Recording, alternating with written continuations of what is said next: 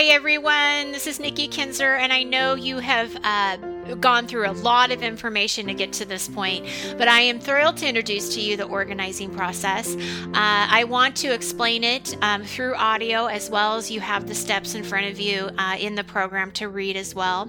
You can also print out the diagram uh, to put into your binder too.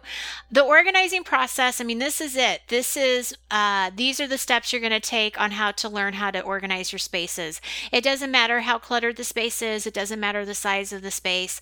This is what I used when I would go into people's homes. This is what I teach clients now, and it's what you're going to be taught throughout this whole program.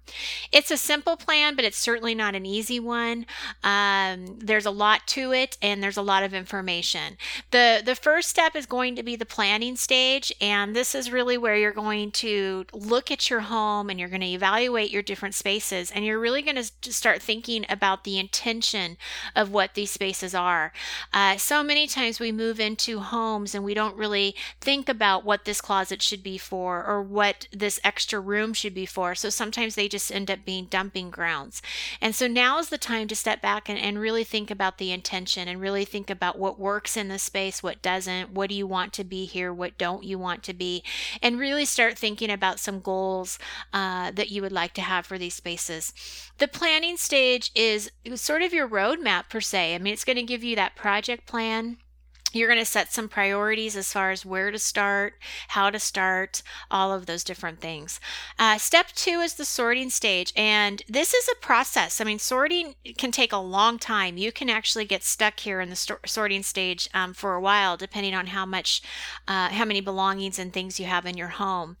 Uh, the sorting sta- step is basically taking an inventory of everything that you have. You're going to be looking at what you're going to keep. You're going to be looking at what you can let go of. Um, you're going to be, I'm going to encourage you actually to look at everything, every pen, every piece of clothing, every, you know, every un, unopened box that you haven't looked at in years. I mean, we really want to look at everything and make now the time to decide, is this, is this holding you back? Is this something of value? Uh, sorting can be physically and mentally exhausted, uh, exhausting, excuse me. I've had many clients come to me and say, I am so tired, you know, just from working a couple hours together They need to have that break in between because it, it can be um, very exhausting. So just to kind of keep that in mind. Uh, but it's well worth it, and it's a st- it's a step that you cannot ignore. If you want to live an organized lifestyle, it is so important um, that you have more of a critical eye on your belongings and take that inventory.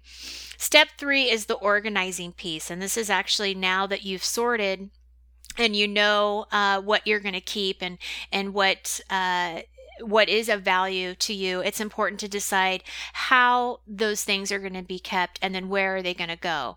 So, the essence basically of getting organized is making sure that everything has a home. For everything, there is a place. And this is the step that you're going to be in when you're deciding what those homes are. Very critical on, uh, building the organizing systems, which is going to happen here in step four, which is maintaining.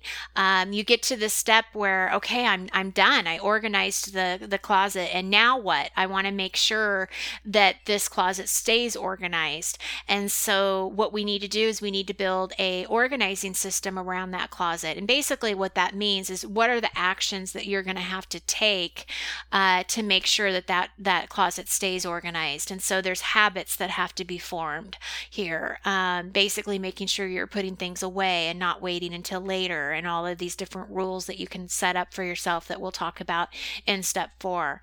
Uh, so this is it. I mean, this this is really the essence of what this program is all about. Uh, down below, you can go ahead and print the the download of the diagram. I highly recommend that you do that and put it into your uh, binder so that you don't forget the steps that you're in. And this is really something that you can use for a small project um, just to get some practice. So, you know, you can take a junk drawer, for example, do a quick needs assessment or space analysis on it and then start sorting it, organize it back, and then kind of decide how you want to keep that maintained. And that's just sort of a quick, easy way to see how the system can work. Uh, and then it falls it falls into other areas of the home. How do you organize your kitchen? How do you organize your garage? How do you live an organized lifestyle? Uh, please bring your questions and your concerns or challenges to our monthly uh, Q and A call. I would be happy to uh, discuss any of those to you. I wish you the best of luck um, in this process. It's a journey, but it is so well worth it. And below, we have several homework exercises for this session and also some questions for you to think about and reflect on. Uh, until next time, this is Nikki Kinzer, and happy organizing.